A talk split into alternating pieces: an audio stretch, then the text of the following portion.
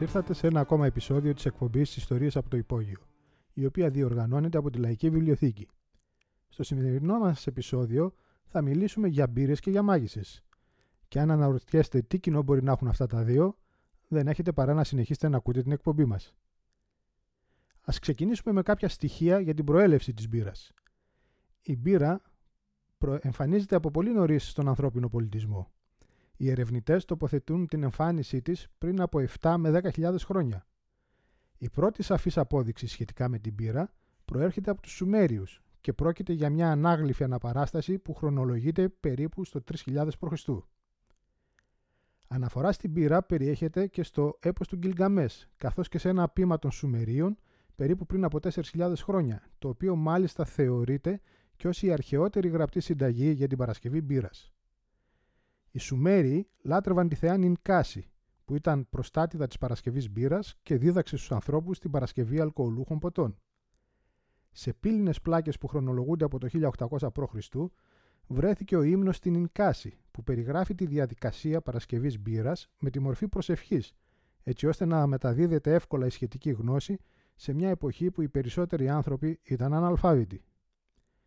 Οι ερευνητές θεωρούν ότι ο άνθρωπος άρχισε να καλλιεργεί το κρυθάρι πριν από 9.000 χρόνια περίπου, όχι για να φτιάχνει ψωμί, αλλά για να φτιάχνει μπύρα. Υπάρχουν αρχαιολογικά ευρήματα δε που αποδεικνύουν ότι οι άνθρωποι έπιναν μπύρα 3.000 χρόνια πριν αρχίσουν να ψηνούν ψωμί. Μετά τους Σουμέριους, οι Βαβυλώνιοι, οι οποίοι κυριαρχούν στη Μεσοποταμία τη δεύτερη χιλιετία, αναλαμβάνουν την εξέλιξη της τέχνης της μπύρας. Ο Χαμουραμπή, ένας από τους πιο σημαντικούς Βαβυλώνιους βασιλιάδες, συνέταξε μερικούς από τους πιο παλιούς νόμους για την πύρα. Ένας από αυτούς καθόριζε την επιτροπόμενη ημερήσια κατανάλωση ανάλογα με την κοινωνική θέση του ατόμου. Έτσι η μπύρα αποτελούσε περισσότερο ένα είδος πληρωμής παρά αγαθό προς πώληση. Μετά τους Βαβυλωνίους, τη σκητάλη της μπύρας παίρνουν οι Αιγύπτιοι.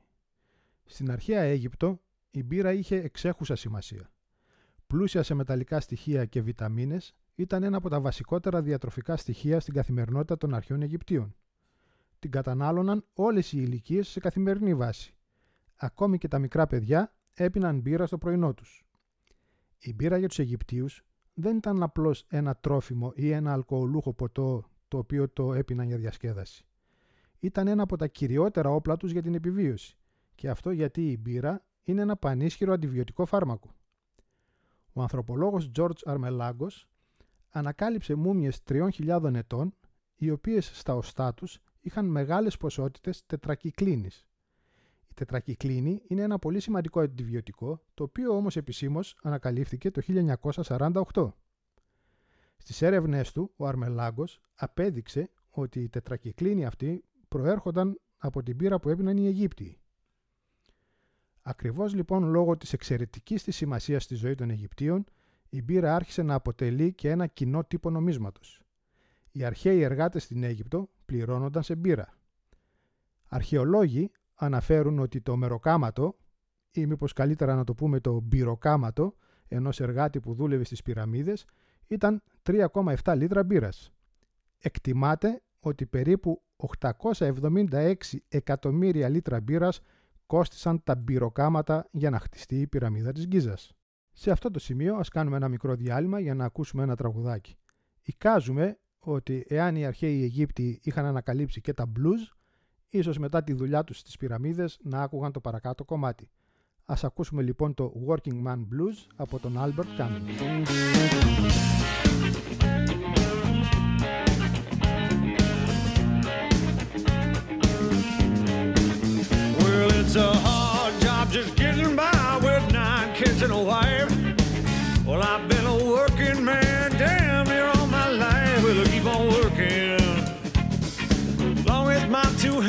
Fit to use. Well, I'll drink my beer at a tavern. I'll sing a little bit of these working man blues.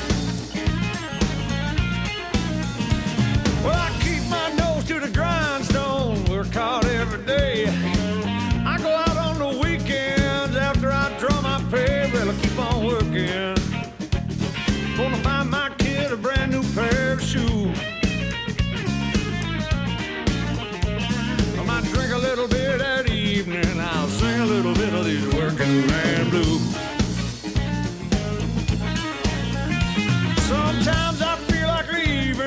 I do a little around. I throw my bills out the window. I catch me a train to another town. I keep on working. Monday morning, I'm right back with the crew.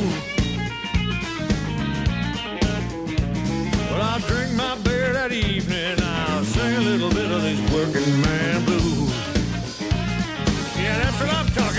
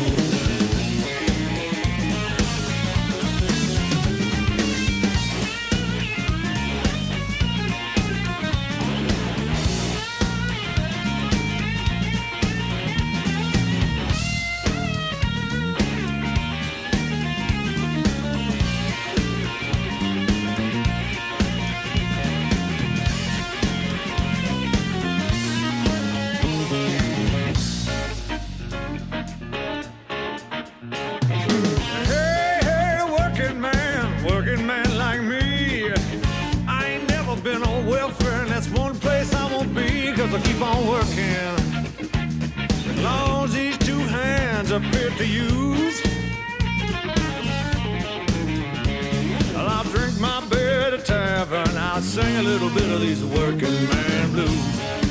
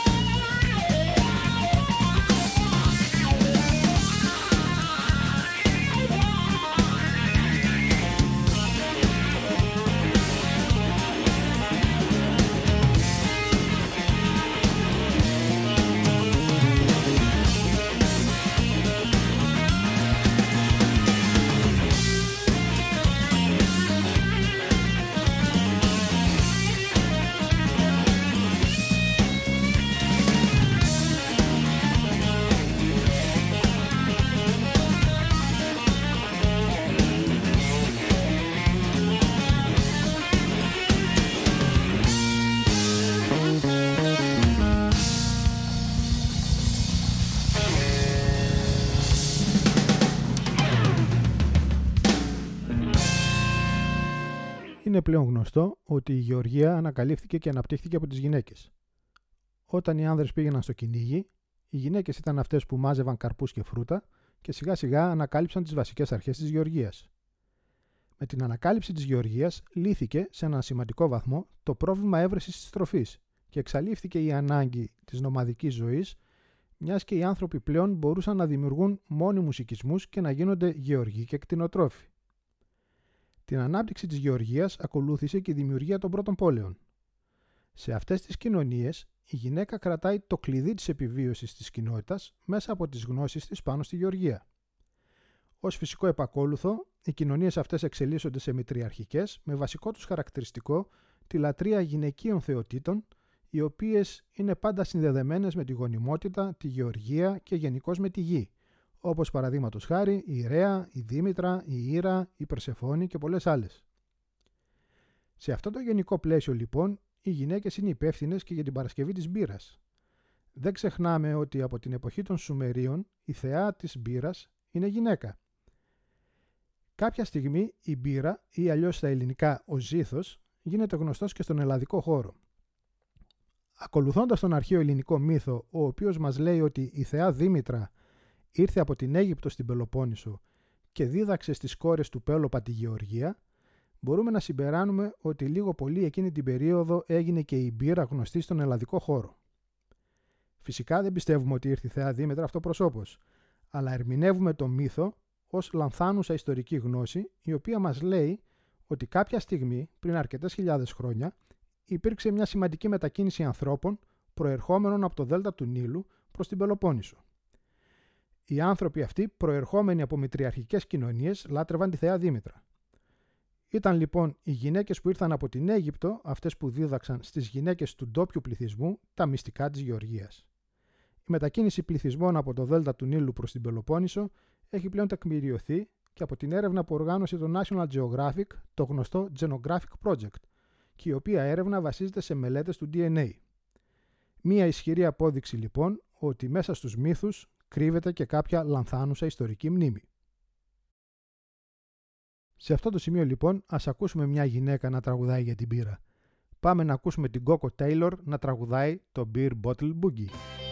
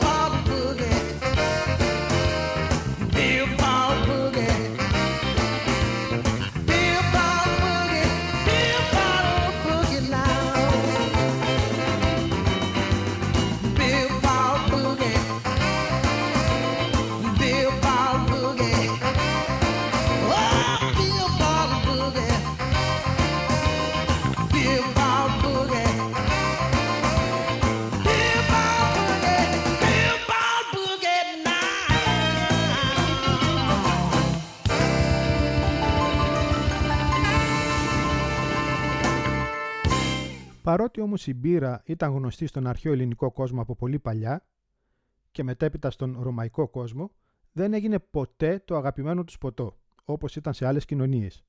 Οι Έλληνες και οι Ρωμαίοι θεωρούσαν το κρασί ως το ποτό των πολιτισμένων ανθρώπων και τον ζήθο το ποτό των βαρβάρων.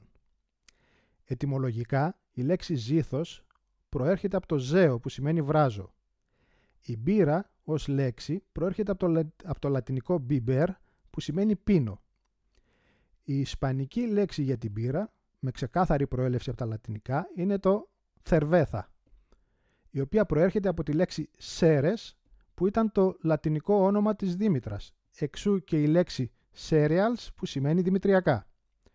Άλλη μια ισχυρή απόδειξη λοιπόν ότι η μπύρα ήταν πάντα μια γυναικεία υπόθεση. Αυτό όμως ήταν κάτι που προφανώς δεν το ήξερε ο στιχουργός του επόμενου τραγουδιού όταν αποφάσισε να πάει με μια γυναίκα σε ένα μπαρ για να πιούνε μπύρες. Η συγκεκριμένη κυρία αποδείχτηκε τελικά αυτό που θα λέγαμε πολύ γερό ποτήρι και αποτέλεσε την έμπνευση του επόμενου τραγουδιού. Ας ακούσουμε το Beer Drinking Woman από τον Memphis Slim.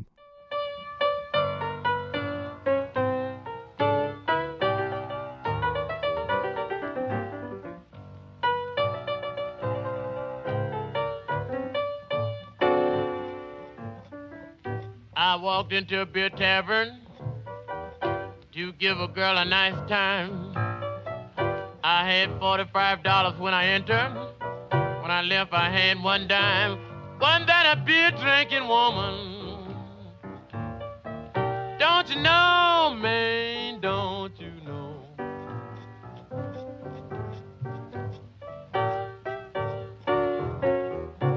She was a beer drinking woman. I don't wanna see her no more.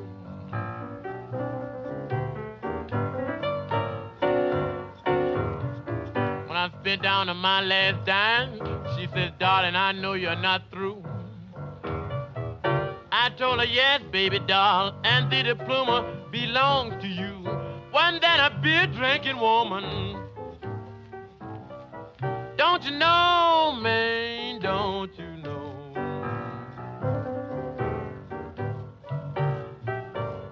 Lord, that was a beer drinking woman. I don't want to see her no more.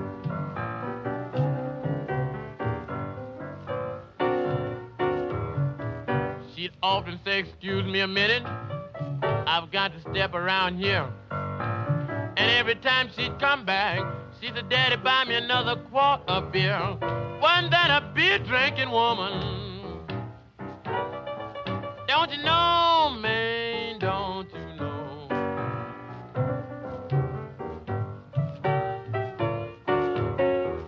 She was a beer drinking woman. I don't wanna see her no more.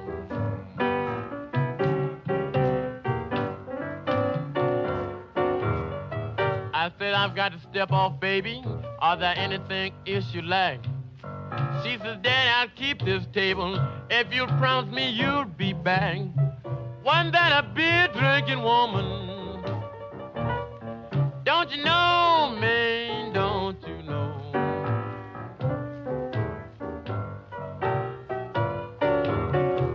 She was a beer drinking woman. I don't wanna see her no more.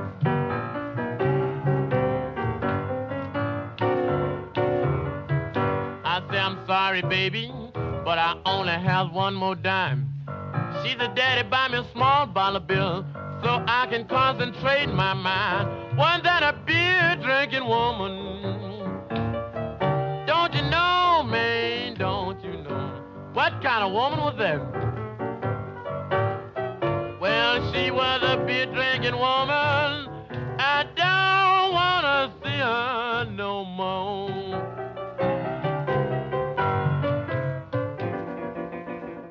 γυναίκες συνέχισαν να είναι η πρωταρχική παραγωγή μπύρας μέχρι και τα χρόνια του Μεσαίωνα. Η παραγωγή μπύρας στο Μεσαίωνα είναι ως επιτοπλίστων σπιτική. Οι γυναίκες παρασκευάζουν την μπύρα στο σπίτι τους και είτε την πουλάνε από το σπίτι είτε πηγαίνουν να την πουλήσουν σε λαϊκές αγορές. Οι λαϊκές αγορές είναι πολυπληθείς και οι γυναίκες ζηθοποιοί υδιο- υ- υιοθετούν ένα ιδιαίτερο χαρακτηριστικό για να ξεχωρίζουν από μακριά μέσα στο πλήθος, ώστε οι ενδυνάμοι πελάτες να είναι σε θέση να εντοπίζουν από απόσταση τους μπάνκους που πουλάνε μπύρα. Το χαρακτηριστικό αυτό δεν είναι άλλο από ένα μαύρο, ψηλό και μητερό καπέλο. Το καπέλο αυτό, σε σύντομο χρονικό διάστημα, γίνεται το σήμα κατά τεθέν των γυναικών ζηθοποιών που εκείνη την εποχή ήταν γνωστές με το όνομα Alewives, όπου Ale ήταν το όνομα της μπύρας η οποία παράγεται με βρασμό. Η Lager, η οποία παράγεται με κρύο νερό, αργεί ακόμα να εφευρεθεί. Το βασικότερο λοιπόν εξάρτημα των γυναικών ζηθοποιών είναι ένα πολύ μεγάλο τσουκάλι μέσα στο οποίο βράζουν το κρυθάρι και τα υπόλοιπα βότανα που είναι απαραίτητα για την παρασκευή της μπύρας. Για τα οικιακά αυτά ζυθοποιεία, ο χειρότερος εχθρός είναι τα ποντίκια, τα οποία καταστρέφουν τα αποθέματα κρυθαριού. Κατά συνέπεια, κάθε γυναίκα ζυθοποιός έχει απαραίτητος ένα μεγάλο αριθμό από γάτες. Τέλος, στις περιπτώσεις που οι γυναίκες πουλούσαν την πύρα από το σπίτι τους, για να ενημερώσουν τους περαστικούς ότι η μπύρα είναι έτοιμη προς πώληση, κρεμούσαν μία σκούπα έξω από την πόρτα τους.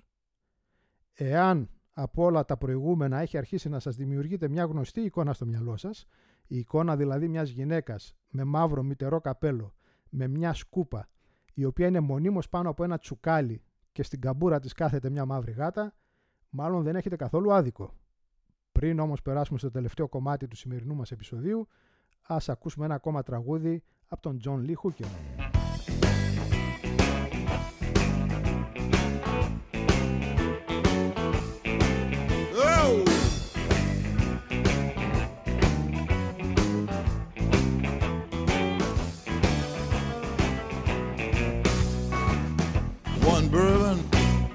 One sky, one beer.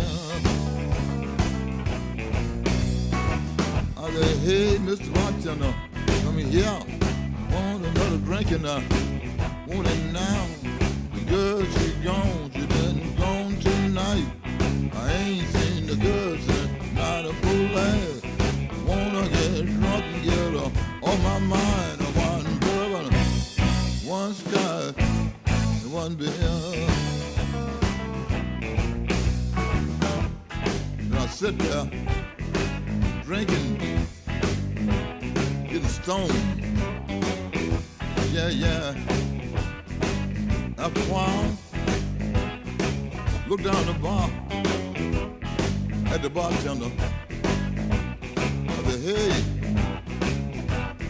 what do you want? One bourbon, one scotch, one beer. Girl, she gone, gone tonight. I haven't seen the girl since a full last.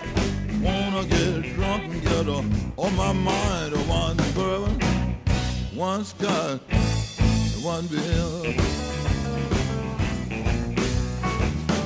Then I sit there, getting stoned, mellow, feeling so good, so good.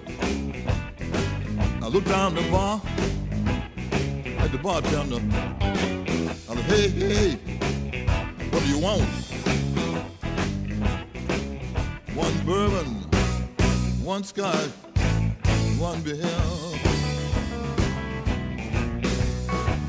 Well, the girl, she gone, gone tonight.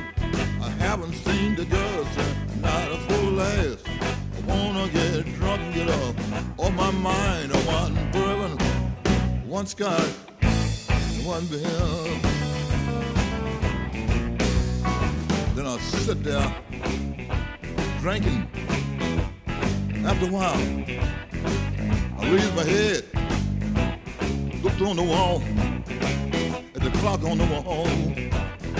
By that time, quarter to two. Last call for alcohol. I looked down the bar at the bartender. I like, hey, what do you want? One bourbon, one scotch, one beer.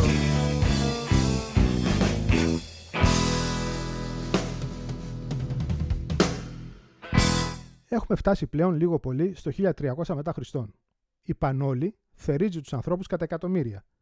Οι ιστορικοί εκτιμούν ότι η Αγγλία το μισό της πληθυσμό ανάμεσα στα έτη 1348-1351. Οι κάτοικοι της Βόρειας Ευρώπης έχουν παρατηρήσει ότι πίνοντας το νερό από τα ποτάμια πεθαίνουν, ενώ όταν πίνουν μόνο μπύρα παραμένουν υγιείς. Δεν κατανοούν ακόμα το λόγο για τον οποίο συμβαίνει αυτό, αλλά η μπύρα πλέον αποκτά υψίστη σημασία για την επιβίωσή τους. Και κατ' επέκταση, η κατανάλωση μπύρας και η ζήτηση εκτοξεύονται. Είναι λοιπόν αναπόφευκτο σε αυτές τις κοινωνίες όποιος ελέγχει την μπύρα να διαθέτει έμεσα και μια σημαντική κοινωνική ισχύ. Μέχρι τότε η οικιακή ζηθοποιία ήταν περισσότερο απόδειξη φτώχειας παρά κερδοφόρας οικονομικής δραστηριότητας. Στην πραγματικότητα ήταν οι γυναίκες των φτωχότερων οικογενειών αυτές που παρασκεύαζαν μπύρα με τη μορφή παράλληλης εργασίας για να ενισχύσουν το οικογενειακό εισόδημα. Τώρα όμως που ο μαύρος θάνατος σαρώνει την Ευρώπη, η αύξηση στη ζήτηση της μπύρας είναι τεράστια. Η ζυθοποιία αποκτά πλέον μια δυναμική για να γίνει μια πολύ κερδοφόρα επιχείρηση. Όπως όμως έχουμε ήδη πει, βρισκόμαστε στο μεσαίωνα και υπάρχουν κάποιοι που καθόλου δεν τους αρέσει η ιδέα ύπαρξης γυναικών με τόσο σημαντική θέση και ισχύ μες στην κοινωνία. Πολύ περισσότερο δε η ύπαρξη γυναικών οι οποίες θα ήταν οικονομικά ανεξάρτητες. Και αυτή φυσικά δεν είναι άλλη από την ανδροκρατούμενη εκκλησία. Και κάπου εδώ είναι που τα πράγματα θα αρχίσουν να γίνονται πολύ άσχημα για τις γυναίκες ηθοποιούς.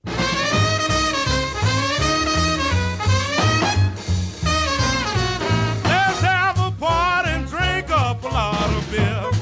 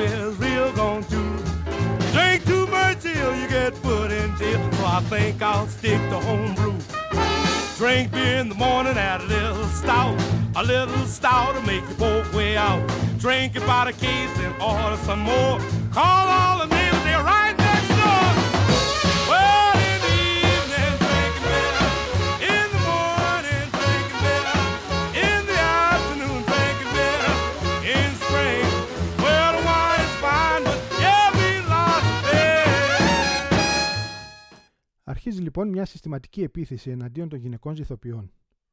Αρχικά τις κατηγορούν ότι διατηρούν σχέσεις με παγανιστικές θρησκείες και πρακτικές. Στη συνέχεια αρχίζουν να τις κατηγορούν ως απατεώνισες, ανήθικες και πόρνες. Τις κατηγορούν ότι δηλητηριάζουν τις μπύρες τους. Τέλος, φτάνουμε και στο σημείο όπου οι γυναίκες ηθοποιοί κατηγορούνται πλέον ως μάγισσες και όργανα του σατανά. Αρχίζουν να γράφονται ποίηματα και παραμύθια που παρουσιάζουν τις μάγισσες να πετάνε με σκουπόξυλα, να βράζουν μαγικά φίλτρα στο καζάνι που στην πράξη είχαν για να βράζουν την πύρα και εν πάση περιπτώσει να κάνουν όλα αυτά που μας έχουν πει ότι έκαναν οι μάγισσες. Μετά από όλα αυτά δεν άργησε φυσικά και η Ιερά Εξέταση να αρχίσει να, καίει, να τις καίει ζωντανές. Βέβαια, δεν ήταν μόνο οι γυναίκες ηθοποιοί τις οποίες έκαιγε ως μάγισσες η Ιερά Εξέταση. Παράλληλα με όλα αυτά, άρχισαν να ψηφίζονται νόμοι οι οποίοι πλέον απαγόρευαν στις γυναίκες να ασχολούνται με τη ζηθοποιία. Με αυτά και με αυτά, μέσα σε 150 με 200 χρόνια, η Παρασκευή μπύρας περνάει πλέον αποκλειστικά στα χέρια των ανδρών και στο μεγαλύτερο βαθμό στα χέρια της Εκκλησίας. Και παράλληλα, περνάει από την οικιακή παραγωγή στη βιομηχανική παραγωγή, δηλαδή από τα χέρια των πολλών στα χέρια των λίγων. Και παρότι θα περίμενε κανείς ότι μετά από αυτή τη μετάβαση οι γυναίκες τουλάχιστον θα αφήνονταν στην ησυχία τους, αυτό δεν συνέβη. Ο Παστέρ, ο οποίος ανακάλυψε την παστερίωση ακριβώς γιατί προσπαθούσε να βρει το λόγο που η μπύρα ξύνιζε, δεν έχει υπάρξει ακόμα. Όταν λοιπόν η παραγωγή της μπύρας ξυνίζει, οι άντρες ηθοποιοί δεν κατανοούν ακόμη τον βιολογικό μηχανισμό που το προκαλεί. Άρα, σύμφωνα πάντα με το μυαλό τους, ποιος φταίει που ξύνησε η μπύρα, μα φυσικά κάποια μάγισσα που την καταράστηκε. Έτσι λοιπόν οι γυναίκες συνεχίζουν να μπαίνουν στο στόχαστρο και να καίγονται ζωντανές, αυτή τη φορά όμως όχι γιατί έφτιαχναν μπύρα, αλλά γιατί κάποιοι μικροοργανισμοί που αναπτύσσονται μέσα στην μπύρα την κάνουν να ξυνίζει. Η τελευταία επίσημη καταγραφή για γυναίκα που κάηκε ζωντανή με την κατηγορία ότι ήταν μάγισσα της μπύρας ήταν το 1591. Ποιος ξέρει βέβαια και πόσες ανεπίσημες περιπτώσεις συνέχισαν να υπάρχουν μετά από αυτήν. Άλλο ένα επεισόδιο της εκπομπής Ιστορίες από το Υπόγειο έφτασε στο τέλος του. Σας θυμίζουμε ότι η Λαϊκή Βιβλιοθήκη φιλοξενείται στο υπόγειο της ΑΠΑΝ, Μουδανίων 2 στην Νεάπολη και μπορείτε να την επισκέπτεστε κάθε Τετάρτη απόγευμα, όταν φυσικά δεν υπάρχουν ε, απαγορευτικά λόγω της πανδημίας. Μπορείτε να ακούτε τα επεισόδια της εκπομπής μας στο blog της ε, Λαϊκής Βιβλιοθήκης ή στο κανάλι μας στο YouTube, καθώς και σε όλες τις μεγάλες πλατφόρμες podcast όπως το anchor.fm, Spotify, Apple Podcast, Radio Public, Breaker, Castbox, Google Podcast, Google Podcast με συγχωρείτε, Overcast και Pocket Casts. Μπορείτε τέλος να μας ακολουθείτε στο Twitter και να επικοινωνείτε μαζί μας.